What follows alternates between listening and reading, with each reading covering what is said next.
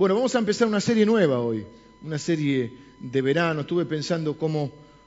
Eh, bueno, creo que la mayoría, supongo que la mayoría han estado el, fin de año que hemos compartido una palabra para este 2013, luego el, domingo pasado y el anterior, Pastor Javi, el Pastor Emilio también estuvieron compartiendo la palabra, me dijeron que fue muy bendecido, así que este, y hoy estamos ahí, o que predicaba Javi o predicaba yo, yo no sabía si iba a poder venir, y si iba a estar las condiciones para, para hacerlo, así que Javi está preparado siempre como este, este, siempre listo. Así que, este, pero bueno, voy a compartir la palabra hoy y voy a iniciar una serie que espero no, no tengamos que interrumpir. Voy a iniciar una serie sobre la oración, porque hablamos acerca de eh, tener una relación más profunda con el Espíritu Santo, de caminar en la voluntad de Dios a través del Espíritu Santo. Si usted quiere eh, y no la escuchó la, enseñanza, digamos que va a ser la palabra rectora para este año, usted puede pedir el CD o el DVD. Fue el 30, 30, 31, no sé qué día fue, que dimos una palabra para este año eh, que creemos que es de Dios para nosotros. Dijimos los 365 días del año y vamos a comenzar el día diciendo, Señor o Espíritu Santo, quiero ir hoy donde vos querés que vaya, quiero hacer lo que vos querés que haga, quiero decir lo que vos querés que diga, confío en vos, me rindo a ti y voy a comenzar a vivir una vida controlado por el Espíritu Santo. Y dijimos que casi eso es una nueva conversión. Bueno, hoy voy a hablar de la oración, pero no este no es un sermón de culpa, porque los sermones de oración son sermones de culpa.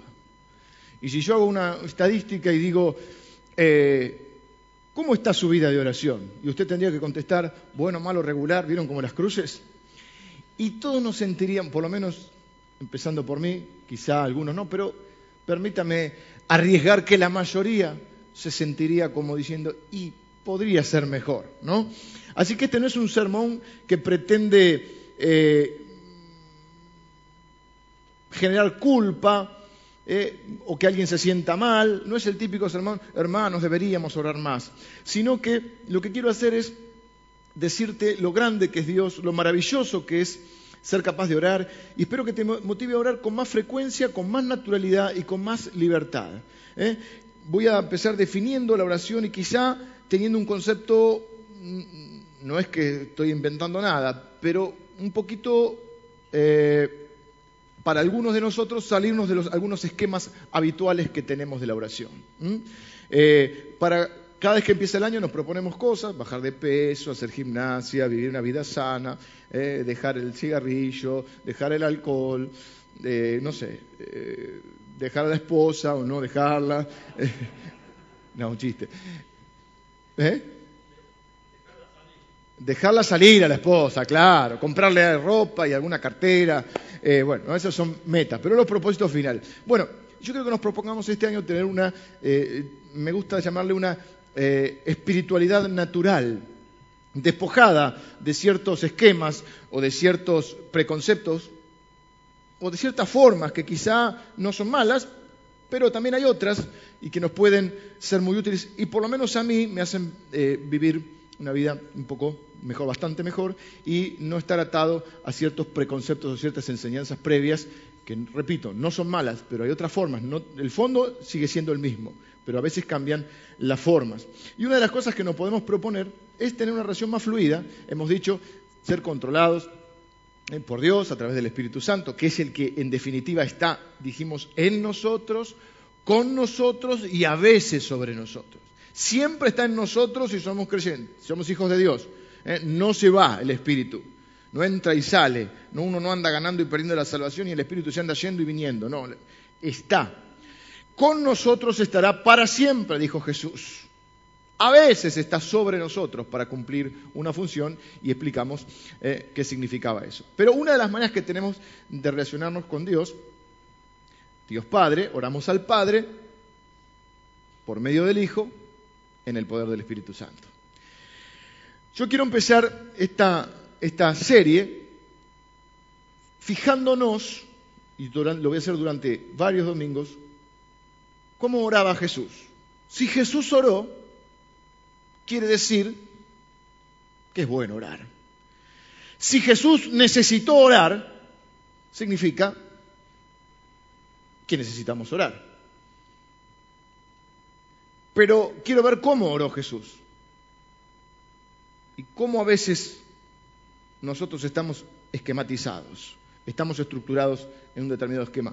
Si uno mira lo que hacía Jesús, vamos a aprender. Los discípulos le dijeron en Lucas capítulo 11, Señor, enséñanos a orar. Quizá el domingo que viene veamos el Padre Nuestro. Jesús, enséñanos a orar. Evidentemente necesitamos aprender a orar. ¿Y qué es la oración? La oración es conversar con Dios, es la comunicación, puede ser en voz alta, también la oración silenciosa. Yo les dije el otro día que cuando hay cosas muy, muy importantes para mí, esto es mío, no es, no es de la Biblia. Yo no las hablo en voz alta porque una vez aprendí que Dios es omnisciente, omnipresente y omnipotente, pero el diablo no, y que sabe, eh, el diablo no sabe lo que yo pienso. Entonces hay oraciones que son ultra secretas con Dios para que no les escuche ni el de abajo. ¿Está bien? Eh, la oración es donde hablamos con Dios y escuchamos a Dios. Y a través de la conversación construimos una relación. Y la relación es la relación de un hijo con un padre. Es la relación, es, es Dios mismo enseñándonos esa palabra tan difícil de entender a veces, que es, no, no difícil de entender, pero por ahí no tan común como eh, lo es comunión, que significa compañerismo.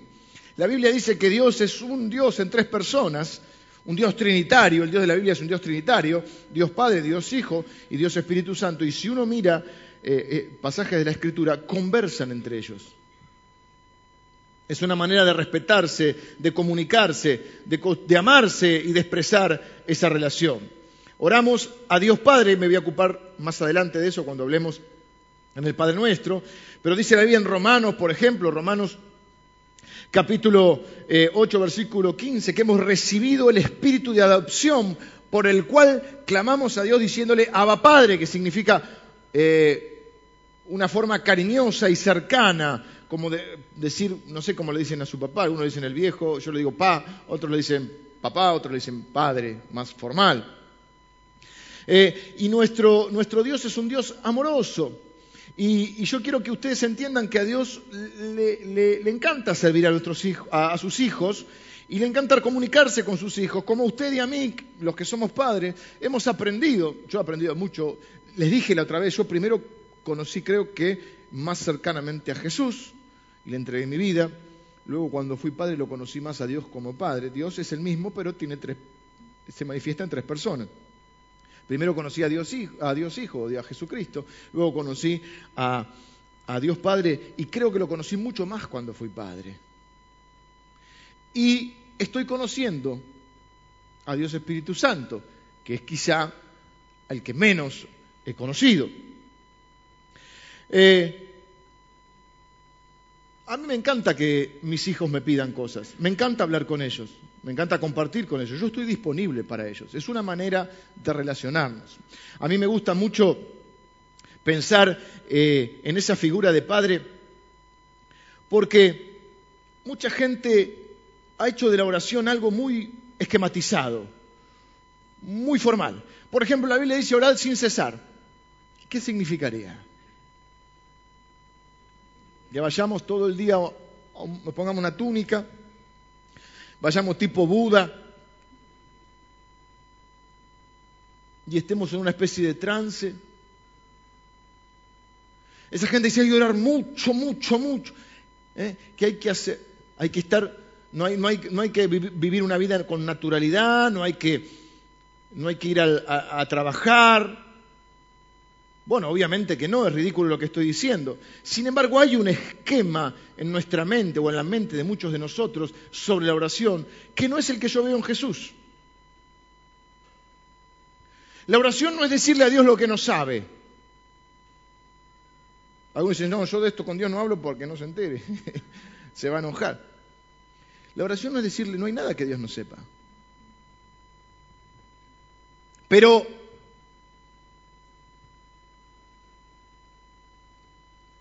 aún mis hijos si, si, si, hay cosas que yo conozco y vienen a hablar, me gusta que me hagan partícipe, me gusta estar involucrado, me gusta saber que ellos confían en mí. Pero no es que le estoy diciendo la oración, no es decirle a Dios algo que no sepa. ¿Mueve la mano de Dios la oración? Bueno, Dios ora y usted, usted ora y Dios responde. Yo no quiero ser tan eh, dogmático en esto. Dios siempre responde. Toda oración es respondida. Hay gente que dice, Dios no me respondió. No, no, es que no te respondió, te respondió, te dijo que no. No hizo lo que vos querías. Ahora, ¿usted le puede pedir a Dios? Sí. ¿Y cómo responde Dios? Y yo había aprendido tres, ahora le agregué una cuarta. Si no, más tarde, y agregué una cuarta que tengo algo mejor. A veces vos le pedís algo y Dios te da algo mejor. Porque estoy aprendiendo de, mí como padre. Jesús dijo, si ustedes siendo, siendo malos le saben dar cosas buenas a sus hijos, ¿cuánto más Dios? Y a veces mi hijo quiere algo y yo le digo, pará, eso no, eso no es bueno, esto es mejor. Fíjate, eso es trucho. Esto es mejor. Entonces uno dice, Dios no me respondió, lloro y no me responde. No, no, no, no. Dios responde siempre. Lo que pasa es que a veces te dice que no. A veces te dice, como los hijos. Y uno lo hace con naturalidad. Y, y yo tengo dos nada más, y nada menos. Y creo que, mm, salvo que Dios disponga lo contrario, hasta acá llegamos, ¿no, Lee? son Dalma y Janina, como dice el Diego, son Jero y Pali, y, a veces dice, pa, puedo, no sé, había chocolate en barra, me gusta el chocolate, trajimos chocolate en barra, ¿puedo comer chocolate en barra? Ahora no, después de comer, estamos por comer. Ah, bueno, después de comer. A veces, puedo, ahora sí, puedo, me quiero, nos queremos meter a la pileta, bueno, vayan. A veces sí, a veces no a veces más tarde. A veces no, pará. ¿Puedo ir a lo de fulano? No, pará, que vamos a hacer otra cosa. Ah, tengo algo mejor.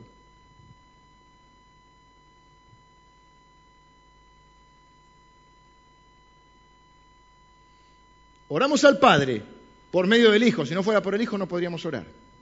Porque el Hijo quitó el pecado. En el poder del Espíritu Santo. El Espíritu Santo nos enseña cómo orar. Vimos la otra vez todo lo que hacía el Espíritu Santo. Entre ellos vimos que nos enseña a orar.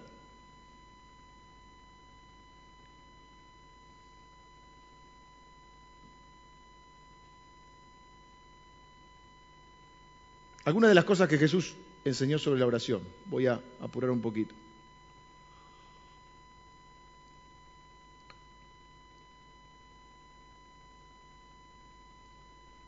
Jesús dijo que había que orar con fe.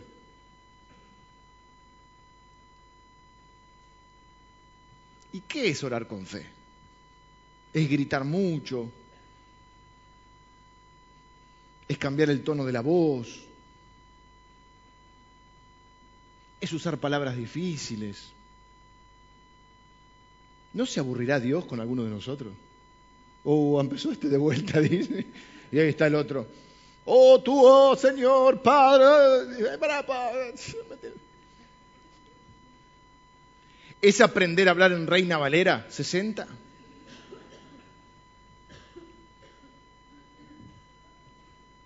No, orar con fe es creer que Dios es bueno, que es nuestro Padre que nos ama, que está pendiente de nuestras necesidades y que le podemos pedir sin complejos, como nuestros hijos nos piden, sin complejos. Por eso dijo que había que ser como niños. ¿A ¿Te imaginas a tu hijo armando todo un protocolo para, hablarte? Postrado en el... Yo no digo que esté malo, esto, esto entiéndanlo en el contexto que lo estoy diciendo. Obviamente que parte de la adoración es postrarse y todo. Pero mi hijo no viene, se postra en el piso para pedirme un yogur para comprarme una zapatilla. Mi hija había aprendido, la, chiquita, de una película que hay un gatito, y cuando quería algo, y yo decía, no, ahora no, y me hacía así. Porfi, ¿viste? Hay un gatito de, no sé, del de Shrek, ¿vieron? Y hacía. Por supuesto, lograba todo lo que quería. Obviamente. Y así hace Dios. No es que, pero a veces vos le decís, Señor, por fin. Y a veces dice que sí, a veces dice no. Y la fe es confiar. Es una cosa mucho más natural. No es una imposición o una carga para que años y años escuchando, tenemos que orar más, y todo el mundo con complejo de culpa. Todo el mundo con complejo de culpa. Todo el mundo reconociendo que no ora. Yo pensé, ¿cómo se sentirá Dios? Mira que mi hijo diga, uh, tengo que hablar con, tengo que hablar con mi viejo otra vez. Bueno, bueno, eh, me das esto, lo otro, chau. Bueno, algunos lo hacen. Y el padre le dice, viste, cuando va creciendo, dame un beso. Viste, yo aprovecho, los míos, los míos son chicos todavía, algunos me dicen, eh, aprovechá cuando sea más grande. Y la mía es de, invierno, viene, se tira encima, besuquera. Y aprovecha ahora, dice, porque después cuando sea más grande no te sacas un... Pero qué feo. Y yo le digo, vos no vas a ser como las otras. imagínense, ¿cómo se sentirá Dios? Con un, en vez de hijo tengo una manga de religioso que lo único que hacen oran en, en un idioma antiguo, porque Dios es más moderno que vos. En un idioma antiguo y siempre para pedirme cosas o para llorar, porque en general vamos, a hablar cuando estamos mal. En vez de vivir una relación natural, es conversar, es dialogar, es hablar, es escuchar, es compartir, es en el auto, cuando vas, es en el trabajo, es antes de responder un mail en el trabajo. Dios es Dios Padre, Hijo, Espíritu Santo, así que como te, como te no, no, no, no te, traumes con eso. ¿Qué tengo que escribir? ¿Qué tengo que contestar? ¿Qué hago el trabajo? Mi compañero le pasa esto, ¿qué hago con esto? Hablar.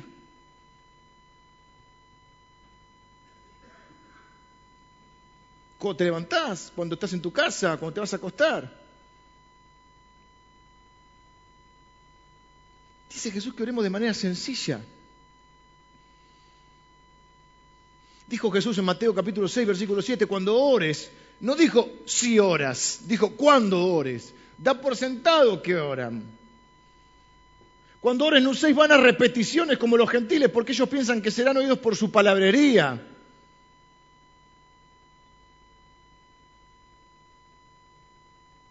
Usted no necesita impresionar a Dios ni saberse el verbo griego.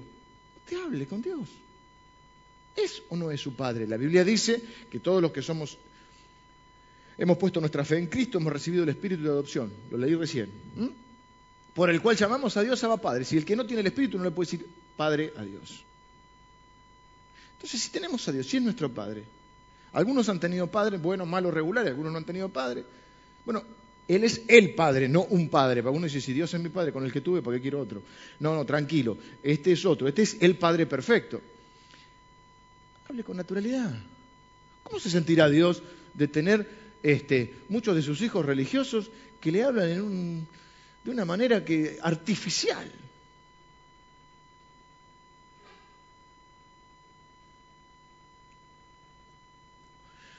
Ore según la voluntad de Dios, es difícil de entender esto.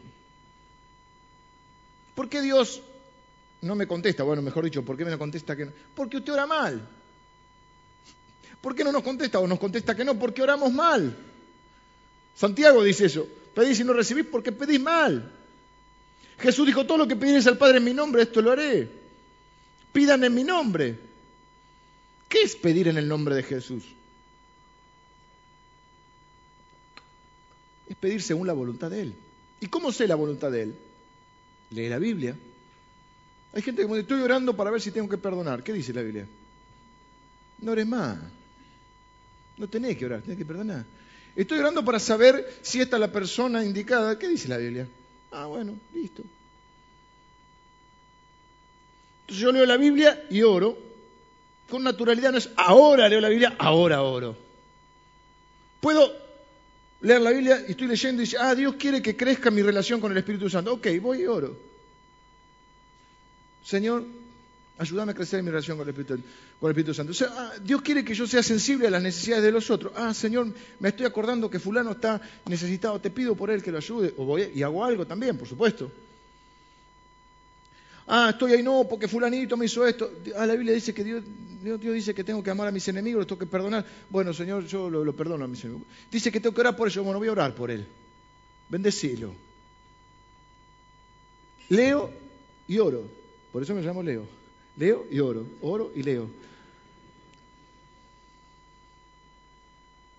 Me reí porque llamo a mi hermano, me atiende mi sobrinita, chiquitita, ¿cuánto tiene Lucy? Tres. Hola, habla el tío. Dice, ¿qué está haciendo papá? Está hablando por teléfono. Decirle que cuando corte me llame. Y va y le dice, papá, dice Leito que lo llame. Leito, me dice, tiene tres años. Vez habrá escuchado que mi esposa o mi mamá me dicen Leito. Dice Leito, bueno, leo y oro, por eso soy Leito. Algunos de ustedes oran mal, oran en contra de la voluntad de Dios y después se enojan. ¿Y por qué Dios no contesta mis oraciones? Porque son malas tus oraciones. Porque no están de acuerdo a la Biblia. Hay algo que Dios nunca va a hacer, nunca se va a contradecir. Nunca se va a contradecir. Señor, bendice este chanchullo económico que estamos haciendo, esta estafa. Para eso está el gauchito Gil, dijo mi hermano. Bueno, oren con humildad. Jesús contó una parábola que es fantástica, no tengo tiempo ahora de desarrollarla, quizá la desarrolle algún día, la del capítulo 18 de Lucas, es fantástica. Es una parábola, es decir, una enseñanza que Jesús contó para que tiene una moraleja, un trasfondo. Y dice que había uno que oraba y decía, Señor, gracias que no soy como este. Gracias porque yo, yo soy fantástico. Yo, yo, yo, yo, yo, yo. ¿Cómo detesto a la gente que está? Yo, yo. Y yo hago esto y yo oro tres veces al día, oro todos los días y ayuno dos veces por semana y Dios, uy, oré por fulanito y se sanó y soy una bendición para todos. Y entonces ambos están orando, el primero, un ultra religioso, ora así, gracias porque no soy un perdedor repugnante, un loser como este. el otro se entró a desanimar un poco, el que estaba al lado. Dice, ¿seré yo? ¿Seré yo el luz? No, ¿viste eso que dice? No como otros. Gracias porque lloro todos los días, no como otros. Y el otro dice, ¿seré yo? Creo que sí. Jesús dijo, este tipo oraba consigo mismo y su oración no llegó ni al techo. Jesús, eh, eh, eh, Jesús era revolucionario, pero no revolucionario porque a veces parece que era revolucionario es otro estereotipo. ¿Ser revolucionario qué es? Andar en una moto con el pelo largo, con una cerveza acá y un porro acá. Soy rebelde. Eso lo hacen todos, eso no es ser rebelde. Ser rebelde es ir a trabajar, ser rebelde es estudiar, ser rebelde es lavarte los dientes y bañarte. Ser rebelde eh, hoy es otra cosa. Jesús era rebelde, era un rebelde religioso pero en el buen sentido de la rebeldía, ¿no? Se entiende. Y entonces él le fastidiaba esto. ¿Qué hacía la gente religiosa? Esto, separa, ellos aman, dice, ellos aman orar en las esquinas, porque antes estaba bien orar en las esquinas. Ahora sería rebelde orar en una esquina. Eso sería rebelde. Porque tomás cerveza en la esquina o te lo toma cualquiera. Pero en esa época amaban orar en las esquinas. Entonces él decía, no, ora en tu cuarto, cerrado.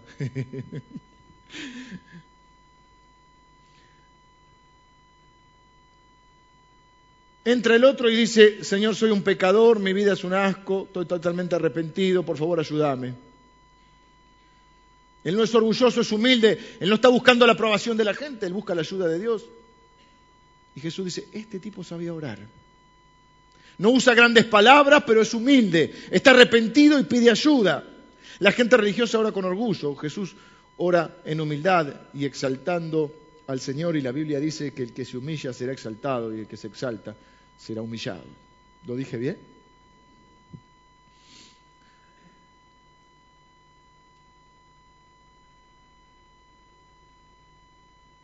Ore con persistencia. A veces oramos un tiempito por algo y lo dejamos. Y en esto quiero contradecirme, entre comillas, ¿no? A veces uno dice, si, yo lo he dicho, si partimos de orar mucho, pensamos que tenemos que orar mucho orar porque Dios no, es porque Dios no nos escucha. Yo no digo eso. Digo que uno no tiene que decir, no, voy a orar mucho para que Dios me escuche. Dios te escucha. Pero sí es que en esa relación, los temas que siguen siendo importantes para vos, los sigas compartiendo con Él. Me sigue preocupando este tema. Porque si no, podemos suponer que uno ora por alguien. Alguno está orando por, por, su hijo, por ejemplo. Y dice, no, bueno, no oro más por este. Que Dios lo, le revele. Pero es que usted se da por vencido. No es tanto por Dios, sino por usted. Es porque no es que Dios pierde la esperanza, y no es que usted pierde la esperanza en Dios, pero quizá usted pierde la esperanza en el otro. Entonces usted siga orando. No, no, no significa eh, que, tenemos que estar todo el tiempo cargaseando con lo mismo, pero hay que seguir esperando en Dios. A veces hay que callar, es una manera de orar, eh, pero cuando usted deja de orar es como que usted pierde la esperanza por eso. En cambio, si usted está dispuesto a aprender, si usted está dispuesto a crecer, si usted está dispuesto a confiar, usted sigue orando. Con esta naturalidad.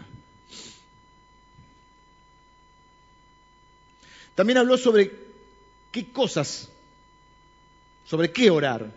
Por ejemplo, dijo que había que orar por aquellos que pecan contra nosotros y que debemos orar para poder perdonarlos. Mateo 11, 25. Cuando estéis orando, perdonad. Si tenéis algo contra alguien, para que también vuestro Padre que está en los cielos perdone vuestras ofensas. Y si no se disculpan, no importa, perdónelos igual. No quiere decir que usted no tenga en cuenta lo que le han hecho, ¿eh? pero ¿qué dice? Que hay que bendecirlo. Bendiga igual. No significa que usted vaya a estar fingiendo algo está significando que usted se renuncia al derecho a la venganza. Así que Jesús dijo, oren por los que los maltratan y os persiguen. También podemos orar por nuestras necesidades. Jesús dijo, pedid y se os dará. Buscad y hallaréis, llamad y se, os abrirá.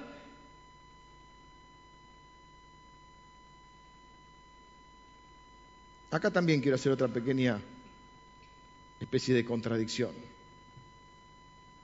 Porque hay gente que lo mete a Dios en todo y hay gente que discute sobre esto y yo una vez hice un comentario que a algunos no le gustó de que Dios no te anda buscando estacionamiento. Uh, una historia con eso. Si usted cree que Dios le busca estacionamiento, ore porque le busque. No hay problema. No está mal. Tampoco dije eso. Quiero decir, a veces están las pequeñas cosas. Total, usted ore. Puede decir que sí, no. Y a veces dirá que sí, a veces dirá que no. Y bueno, si dice que no, camina más lejos, camina un par de cuadras. ¿Sentiste que es mucho más natural que buscarle tanta vuelta al tema de la oración? Ore con fe, ore con humildad, ore con naturalidad, ore por las pequeñas y por las grandes cosas. Yo tengo este, mire qué palabra voy este prurito, yo tengo este prejuicio. Yo a veces no oro por las cosas pequeñas, porque digo, ¿qué me andar molestando? Tiene que andar controlando el equilibrio del universo, tiene que estar viendo qué pasa con, la guerra de Irak, tiene que estar viendo, ¿y qué? Eh, che, voy a estacionar una cuadra antes. No es serio, para mí no es serio. Eh, pero también, también reconozco, en mi postura de padre, que yo también hago pequeñas cosas por mis hijos.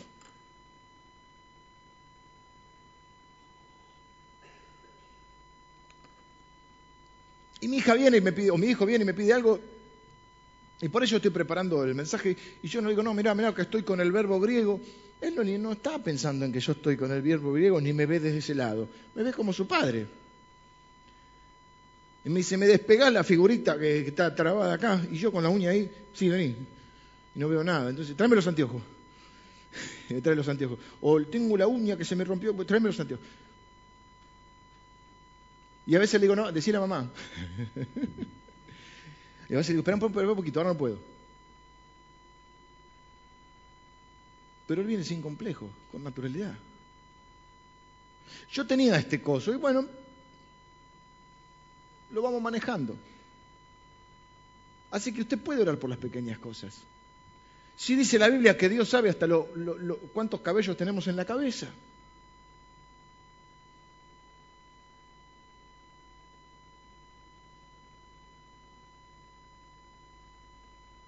Bueno, Jesús dijo también que hay que orar este, para resistir la tentación. Dijimos el otro día que el Espíritu Santo nos podía convencer de pecado y que a veces decimos, mira, no tengo ganas de escuchar, hoy no es un buen día, hoy tengo ganas de hacer las cosas de otra manera, a mi manera, que generalmente es mala, pero convenceme de pecado. Bueno, esto está mal. Convenceme. La verdad que hoy estoy, me levanté mal, estoy rebelde. Ore. Dice la Biblia, orad para que puedas resistir la tentación. ¿Dónde lo dice? Ya te digo. Mateo 26, 41. Orad para que no entréis en tentación. También dijo que había que orar por los siervos. ¿eh? Dijo, la cosecha es mucha, los obreros son pocos, oren por los siervos. Yo le doy gracias a Dios todos a todos los que oran por mí. ¿Cómo? Entonces vimos, ¿por qué? Ahora vamos a ver cuándo oró Jesús. Jesús oraba de muchas maneras. Primero oraba temprano, cosa que a veces cuesta, es difícil. Pero si tomamos la oración como que no me tengo que levantar a las 4 de la mañana, arrodillarme al lado de la cama, despertar a todo el mundo, significa que oraba antes de comenzar sus actividades. Y como orar es conversar con Dios, podemos orar en el auto, cuando tomamos un café en un bar, en vez de ya aprender el Facebook y, los mails y el, Clarín o el diario que lea. usted puede empezar el día orando. Dice que la Biblia que Jesús se levantaba temprano. Y a veces lo que tiene de bueno temprano es que todavía no sonó el teléfono, todavía no entran la catarata de mails, todavía no se arma, eh, todavía está más tranquila la cosa. Y usted todavía tener un tiempo, tranquilo. No significa, repito, que tenga que ir siempre al monte de oración. No, no, con naturalidad. Jesús oraba varias veces al día. Al ser un devoto judío, él oraba en eh, Deuteronomio 6, que es la Yemá, varias veces al día. Él cita de, memoria varias veces eh, pasajes de la Escritura. Y una de las cosas que, uno ve en Jesús es que él oraba a, lo largo de los evangelios, oraba. A veces oraba largo y a veces oraba corto, pero oraba. Y de golpe iba caminando y decía, Padre, te agradezco porque esto lo escondiste de los sabios y se lo diste a los niños. Oraba por la comida. Eh, eh, varias veces me dijo, gracias por esta comida, te amo Señor, multiplícalo. Bueno, vamos a comer, la gente tiene hambre.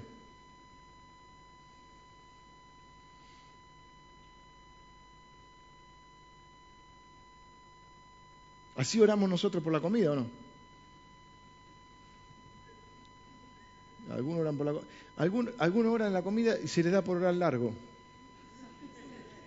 No es momento. Se enfría.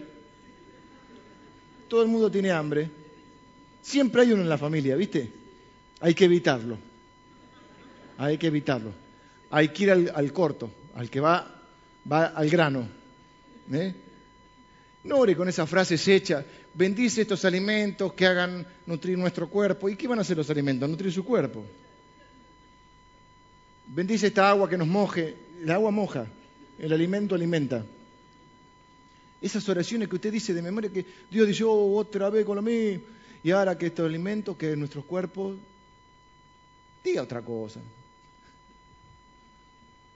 Gracias, qué rica está la tortilla de papa, jugosa. Gracias, Señor, por Bendigo al que inventó la tortilla de papa. Está. ¿Y por qué no? ¿Por qué no? Es un invento, un gran invento. Va a mojar el pan en el tuco. Los alemanes le dicen hacer tungue.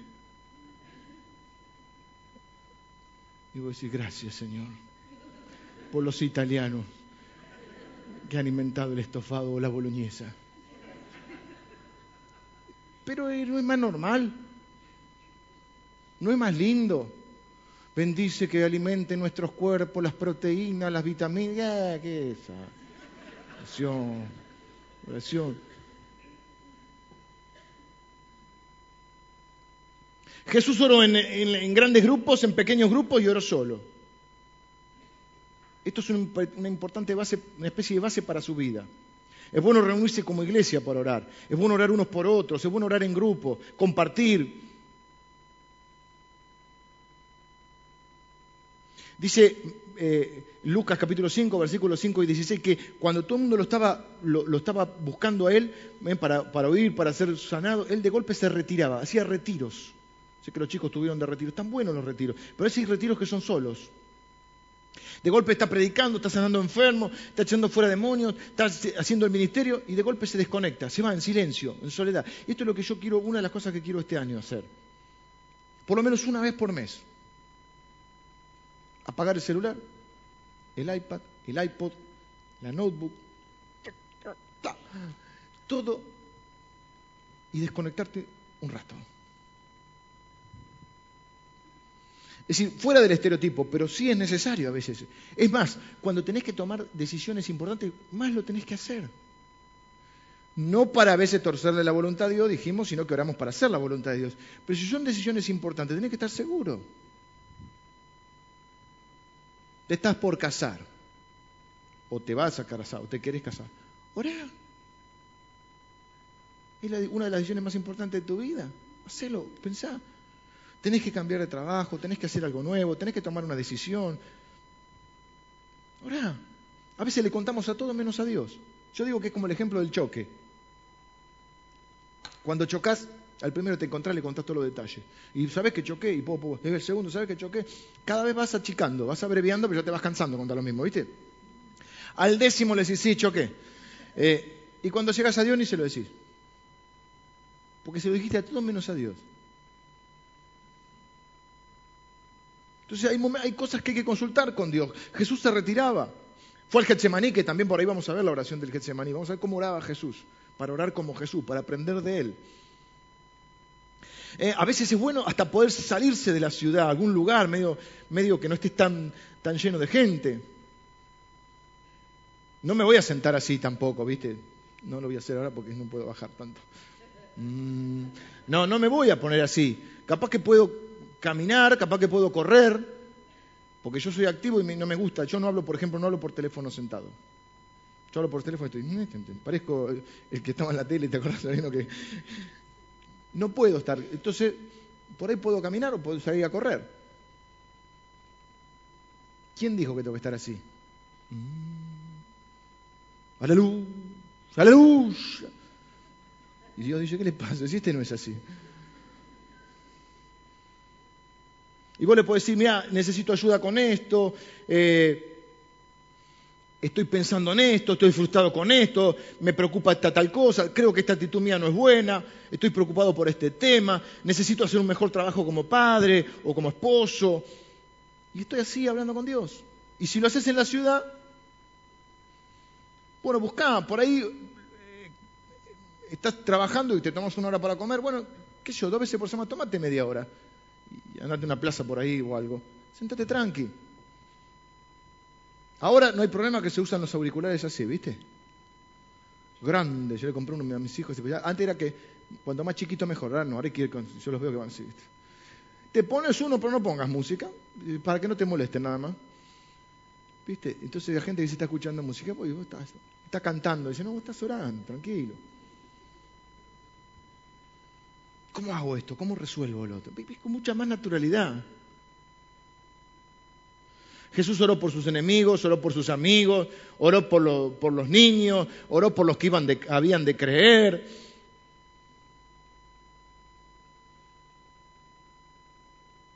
Jesús oró la escritura, ¿saben eso? Y se conocía la Biblia. Por ejemplo, cuando él dice en, en la cruz, Padre, ¿por qué me has desamparado? Él está orando el Salmo 21. 22, perdón. Y a veces uno puede orar la escritura. ¿Mm? Las promesas de Dios, puede, como les dije recién, leer una oración. Lo de recién es una oración. Los salmos están llenos de, oraciones que son fantásticas. Y vos las lees y te sentís identificado. Decís, esto es lo que me está pasando a mí. Yo oro esta oración. No es solo leer, leer, leer, sino leer, o como les decía, leer, orar, ¿eh? aprender algo.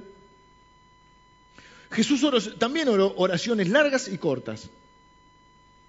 Y hay que saber los momentos. ¿Eh? Si es la hora de comer, todo el mundo tiene hambre, oramos cortito. Señor, gracias por esto, gracias. Ahí sí puedo decir, por ejemplo, está bien bendecir al que cocinó, porque la verdad que cocinar es un acto de amor. No sé quién decía el otro día, me gustaba esa frase. Es verdad, está bueno, cocinar es un acto de amor. Pero siempre la misma frase, bendice, las manos de lo que ha cocinado. ¿Por qué las manos? ¿Por qué no lo bendice todo al, que cocinó? Bendice las manos del que ha cocinado. ¿eh? Bendice al que cocinó.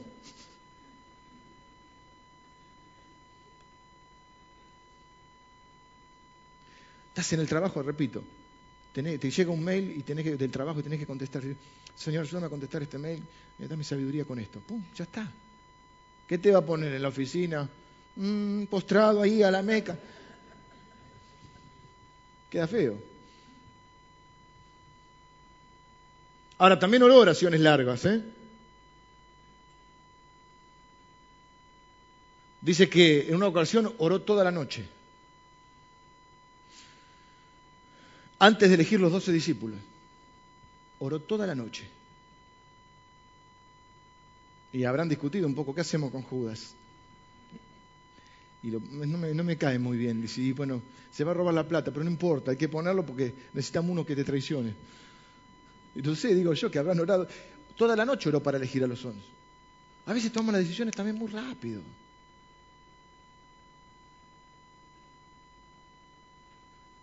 Tenés que tomar gente para trabajar en tu equipo, tenés que tener cuidado. Hay gente que un día sos Tarzán y un día sos la monachita. Un día sos Gardel, un día sos Lepera. Un día sos fantástico y un día sos horrible. ¿Cómo es? Y no son ni fantástico ni, ni una cosa ni la otra. Jesús se tomó su tiempo, oró toda la noche. Hermano, el Getsemaní antes de, de, enfrentar la cruz, oró un montón de tiempo. Y dijo, si es posible, pasa de mí esta copa. Y después dijo, bueno, pero no, no sea mi voluntad. No, no, lo que tengo que hacer, tengo... O sea, toda una, una, una conversación. Él dijo, yo y el Padre no somos. No hago nada sin que el Padre me diga que lo haga. Todo lo que hago lo voy a hacer al Padre, lo veo que es lo que el Padre me dice que haga.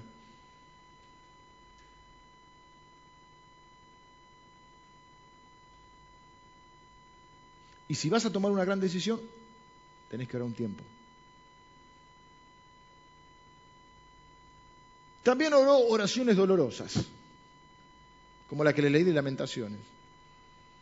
Eso no lo voy a, desarrollar hoy porque ya no tengo más tiempo. Pero también a veces queremos orar solamente declararlo, Luis, declararlo, rechazo, bendición, bendición. Acuerdo que no oramos para evadir la realidad. Oramos para enfrentar la realidad. Y no oramos para torcer la voluntad de Dios, oramos para hacer la voluntad de Dios. Y hay cosas que nos toca vivir. No es cierto que usted no va a sufrir nunca. No es cierto que siempre va a tener salud, dinero y amor. Es mentira eso.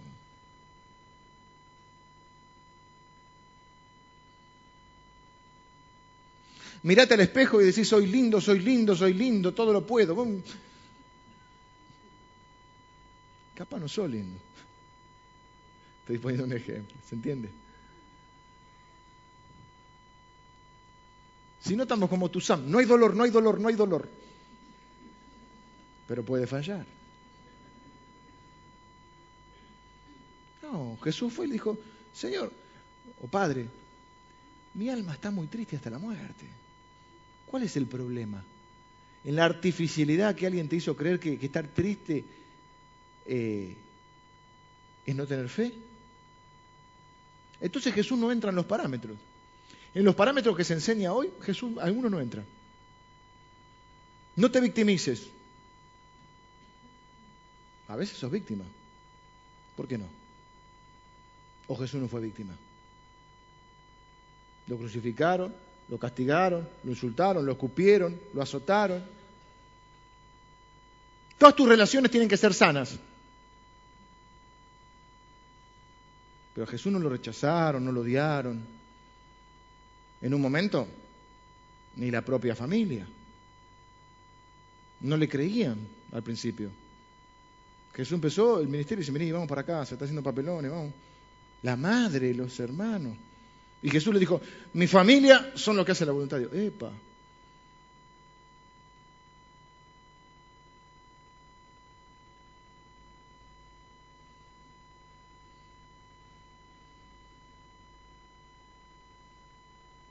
Había una época, una corriente, ahora creo que ya no está. Si estás enfermo es porque no tenés fe.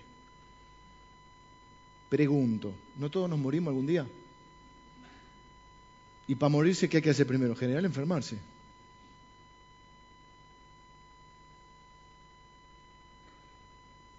Entonces, no confundamos la fe con la evasión.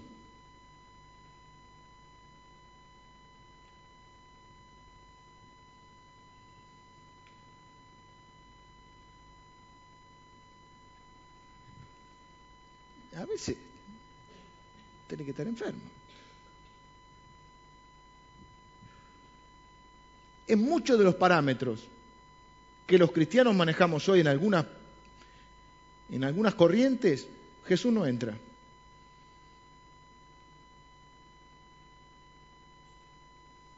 Usted no se va a enfermar, usted va a estar sano siempre. ¿Mm? Si usted ora, nunca estará solo. A veces estamos solos.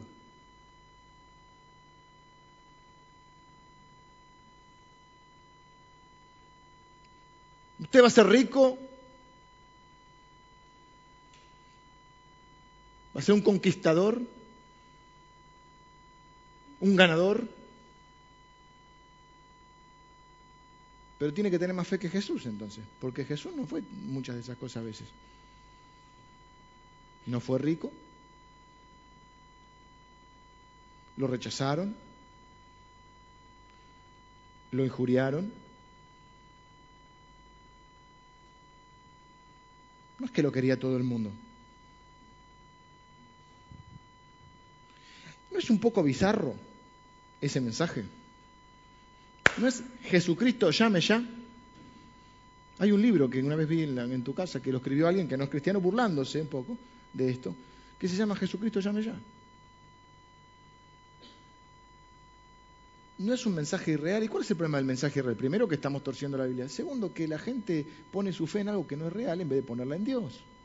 Y cree que es una irrealidad. Entonces, como le enseñamos mal, después cuando algo le va mal en la vida, porque a todos nos va mal en algunas cosas en la vida, o todos tenemos problemas, dice, entonces no es verdad el, mensaje, el evangelio que me dieron.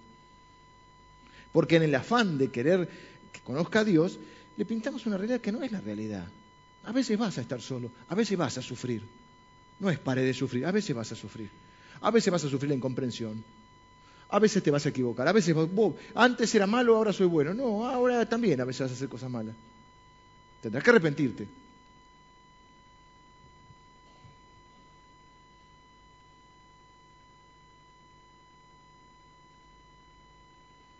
Jesús oró hasta el final. La el último aliento, tengo que terminar, vengan los músicos el último aliento antes de, viste que dice, a ver cómo te lo pongo, Jesús oró y expiró, es decir, entregó el último aliento, oró hasta el último aliento. Padre, en tus manos encomiendo mi espíritu. Fue lo último que dijo. Oró varias, varias veces en la cruz, ¿eh? aún en la cruz. Vieron que no es, eh, no es tan así como a veces hemos pensado. De golpe está ahí, viste, le están clavando la, la lanza por acá y dice, perdónalos, no saben lo que hacen. No le tomes en cuenta este pecado. Consumado es, ya lo hice. Está hablando. Y lo último que dice es, en tus manos encomiendo mi espíritu. ¿Qué se iba a poner a hacer ahí una oración? No, apenas podía, no sé si lo pudo hablar, balbucear. Y expiró. ¿Qué significa eso? Que Jesús oró hasta el final. Y esto es lo que yo quiero para mí y esto es lo que quiero para usted. Qué bueno podría ser decir, así como hemos dicho que vamos a ser fieles hasta la muerte, que uno dice, oró hasta el final. Y que el último aliento, por así llamar, la última exhalación, se dirá, no sé cómo se dirá. Que nuestro último lo último que salga de nuestra boca sea una oración. En la tumba de, yo no sé si es de Spurgeon, Spurgeon es uno de mis héroes extrabíblicos, hay varios que son buenos. No sé si es él o es Wesley, que es otro grosso. En uno de ellos en su tumba dice, sí, padre, voy.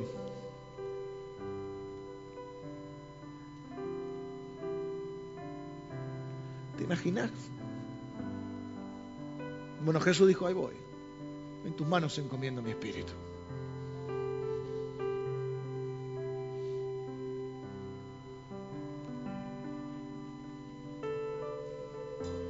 Algunos de ustedes están diciendo, ¿cómo empiezo?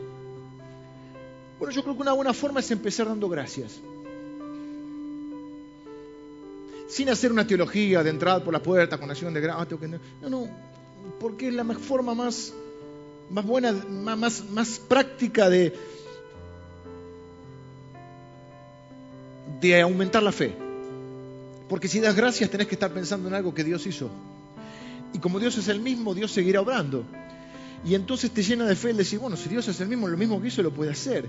Y entonces empezás a, dar, a, llenar tu, vida de, de esperanza, de entender que Dios está obrando.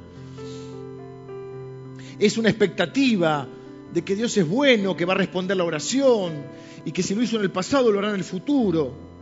Entonces uno va, si ora de esta manera, usted creo que va a orar más, va a orar con más esperanza, con más fe, con más alegría.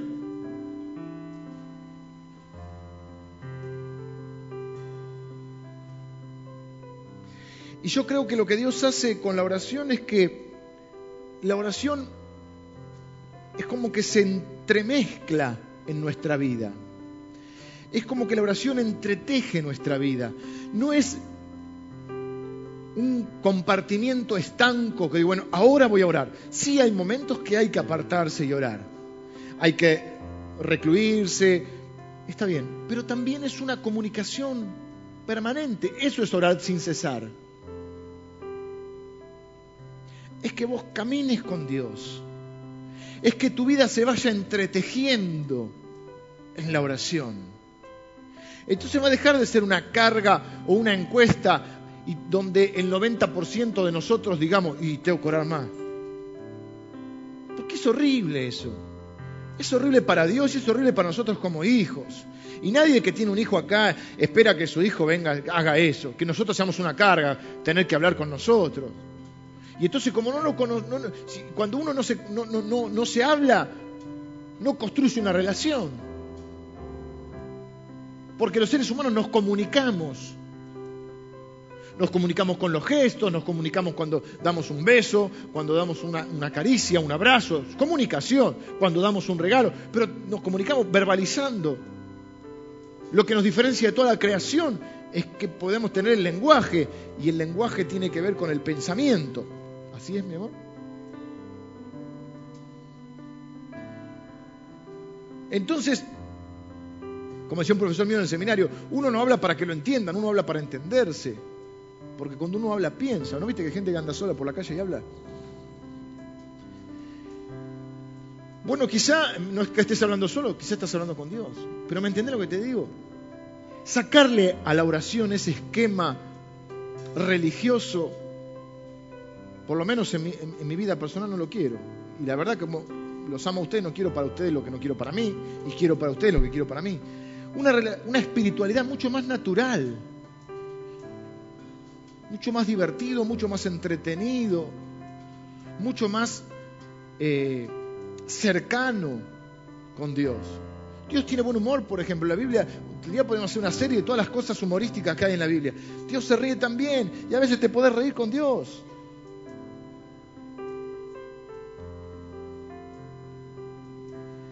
Empezar a quitarle el, el cascarón religioso a la oración y entender que es otra cosa orar. Esta es una relación. Lo que pasa es que no lo vemos, entonces por ahí nos es difícil, pero tenemos el Espíritu Santo.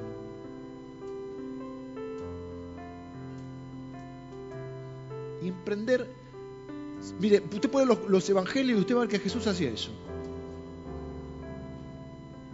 De golpe sí se retiraba y oraba también, es cierto, pero también de golpe estaba así y decía, Señor, gracias por escucharme. Yo sé que siempre me, me escuchás, pero lo hice para que estos crean, porque estos no creen. Y sigue caminando. Entonces yo les invito que en este 2013 sea un año para eso. Y como Dios, a menudo lo que, lo que yo veo es que cuando estoy estudiando algo de la Biblia, Dios trae situaciones que hacen que, que todo ese junto, toda esa experiencia de, de vida y de enseñanza se vayan entremezclando. Lo mismo se entreteje la oración. Y entonces, por ejemplo, hay momentos de la vida que está bueno cuando alguien viene y dice, estoy orando. Mire, no dijo estoy orando, pero me, dio, me, causó... A mi papá lo operaron en junio. El que me trae los bidones de agua, ya nos hicimos como con pinches. Tipo, los, una vez vino y no, mi papá está internado. ¿Cómo está tu papá? Y ya a fin de año nos saludamos con un beso. con el del agua. Falta que me diga estoy orando, le voy a preguntar, porque aparte es cristiano. Pero no te hace bien cuando alguien de golpe dice, no sé, estoy orando por, por vos, estoy orando por tus hijos, y te sabe el nombre. Hay gente que ora por uno y uno ni sabe. Y cuando se entera te conmueve. Y más en el caso nuestro, que estamos acostumbrados a que la gente dice, ore por mí, ore por mí. Y uno dice, no, no, yo soy el que ora. No soy el que oran por mí, yo soy el que ora. Pero yo también necesito que oren por mí. Y entonces está bueno. Pero entenderlo desde ese lado. No de la carga, sino de, de la bendición que tenemos. Que nuestro Dios camina con nosotros. Que su Espíritu está en nosotros, está con nosotros y a veces está sobre nosotros. Y a decir, ayúdame a hacer esto. O estás leyendo la Biblia y dices, no entiendo esto, enséñame esto. No te dice que te enseña a orar. No te dice que te enseña, eh, te guía a toda verdad. ¿Cuál es la verdad en esta situación? No sé cuál es la verdad. ¿Cuál es la verdad? Mostrame. Jesús dijo que, que vos me ibas, Espíritu Santo, Jesús me dijo que me ibas a enseñar la verdad. Mostrame cuál es la verdad. ¿Qué tengo que hacer?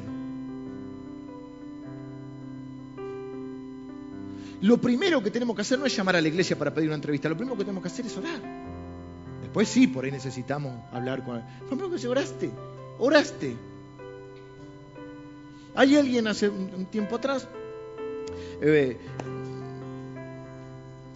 que en una situación determinada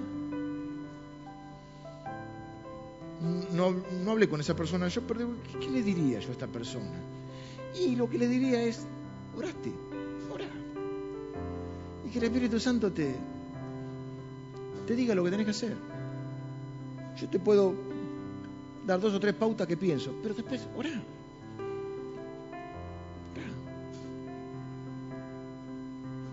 Entonces, sobre esto quiero, ¿qué vamos a hacer los domingos que vienen? Tengo que vender el domingo que viene. ¿Qué vamos a hacer los domingos que vienen? Vamos a ver cómo oraba Jesús. ¿No queremos aprender de Él? ¿No queremos orar como Él? Vamos a ser como Él. Y yo no me lo imagino a Jesús, por algo contó esa parábola. Jesús no era el que oraba religiosamente. Jesús dijo que el que oraba correctamente era el otro. Vamos a ver cómo oraba Jesús. Quizá veamos el Padre Nuestro, quizá veamos, no sé, el Getsemaní, diferentes situaciones donde Jesús oraba, cortas, largas, hay oraciones de todo tipo.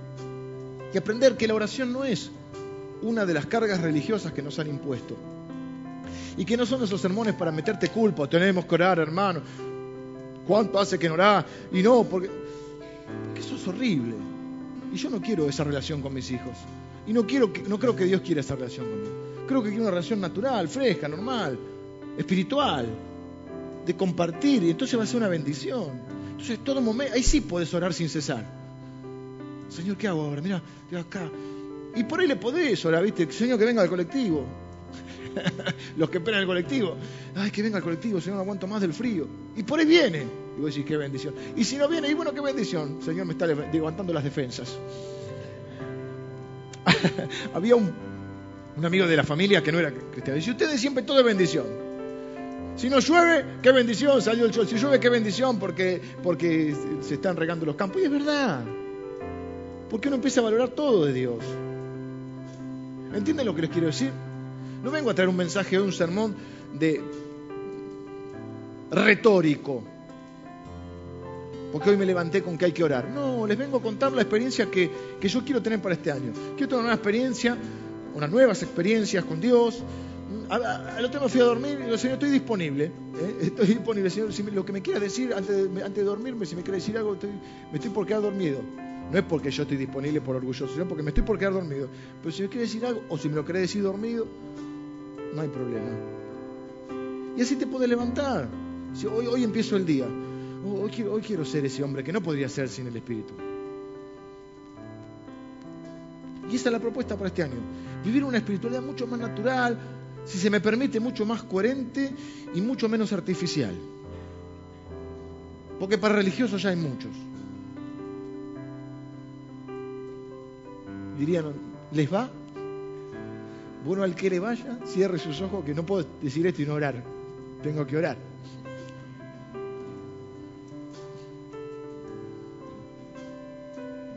Una de las cosas que pasa a veces es que Dios te muestra cómo orar por alguien.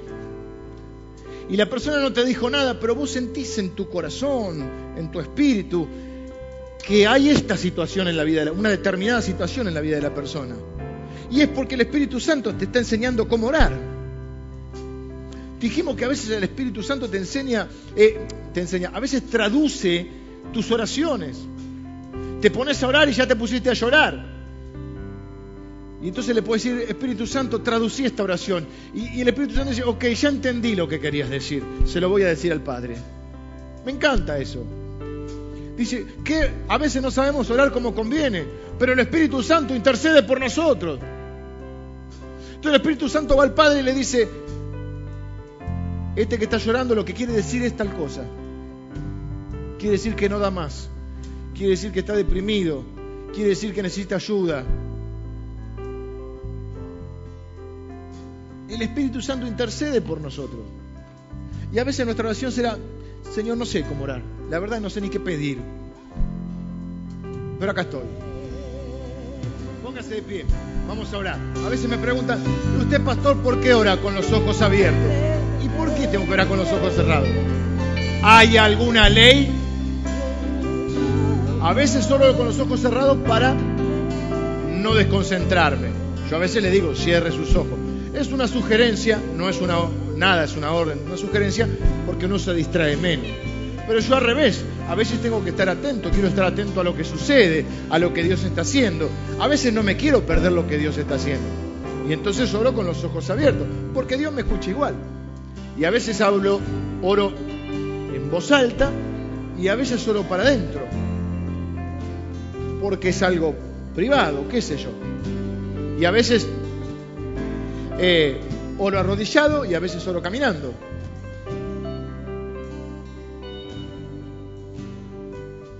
Y no hay una, una fórmula. Lo que sí hay es enseñanzas que nos dejó Jesús. Y quizá nuestra oración final hoy sea la misma del principio, la misma que hicieron los discípulos. Señor, Jesús, enséñanos a orar. Tengo que aprender a orar un poco más. Tengo que aprender a relacionarme mejor, a comunicarme mejor. Porque al aprender a orar no solo es que tengo que aprender a, qué decir, tengo que aprender a escuchar. ¿O no le pasa a usted que a veces no está acostumbrado a oír la voz de Dios y entonces no sabe lo que Dios quiere? Y dice, Dios no me dice, no, me contesta nada, porque usted no está acostumbrado a escuchar a Dios. Porque es un diálogo, es una conversación. Ahora, muchos de los que están acá son padres, o que no son padres son hijos, y deben saber o tienen que saber que Dios es el Padre perfecto. Así que voy a terminar teniendo una oración. Usted quiere, cierre sus ojos, si no quiere, no lo cierre. Es mejor, me parece a mí, para que no se distraiga. Y le vamos a decir al Padre juntos, vamos a orar al Padre, y vamos a decirle, Señor, gracias. Gracias, Padre. Gracias por, por, todo lo que haces por nosotros. Gracias porque en este tiempo nos estás mostrando algunas cosas diferentes. Queremos ser gente espiritual, no, no queremos caer en ritualismos, ni en esquemas, ni en, ni en cosas preestablecidas, algunas con más o menos sentido. Queremos ser personas espirituales, Señor. Queremos ser tus hijos, hijos obedientes, hijos de, de los cuales puedas estar orgulloso. Queremos hacer tu voluntad. Gracias porque Jesús quitó el pecado y porque podemos orar. Gracias por el Espíritu Santo que nos enseña eh, cómo debemos orar, que a veces intercede por nosotros, que, que traduce nuestras oraciones. Gracias porque en todo tiempo, en todo lugar y bajo cualquier circunstancia tenemos la bendita posibilidad de alzar nuestros ojos y saber que estás ahí y que te podemos pedir en cualquier momento, que podemos pedir tu auxilio, tu ayuda, que te podemos contar lo que nos pasa, que podemos agradecerte lo que nos pasa, que, podemos hacerte partícipe e involucrarte en nuestra vida. Gracias porque estás ahí pendiente, eh, estás, estás sosteniendo el equilibrio del universo, pero también estás pendiente de las pequeñas cosas que suceden en la vida de nosotros porque somos tus hijos, porque siempre seremos tus hijos. Porque nunca nos vas a dejar, porque nunca vas a dejar de amarnos, ni de ayudarnos, ni de estar pendiente de lo que nos pasa. Enseñanos a orar, Jesús. Necesitamos aprender un poco más, a escuchar mejor eh, lo que el Padre quiere. Eh, eh, Espíritu Santo, enseñanos a entender la palabra y, y aún a orar la palabra. Que podamos tener la oración como un, valor en nuestra vida, como algo valioso, como una herramienta, como, un, como una bendición, que lejos de ser una carga, sea para nosotros casi el arma secreta. Y saber que en cualquier momento, en cualquier situación, estamos ahí, a una oración, a una palabra, a un pensamiento de vos. Gracias Señor por enseñarnos a vivir de una manera diferente. Yo te bendigo. Oro en el nombre del Padre, del Hijo y del Espíritu Santo. Amén.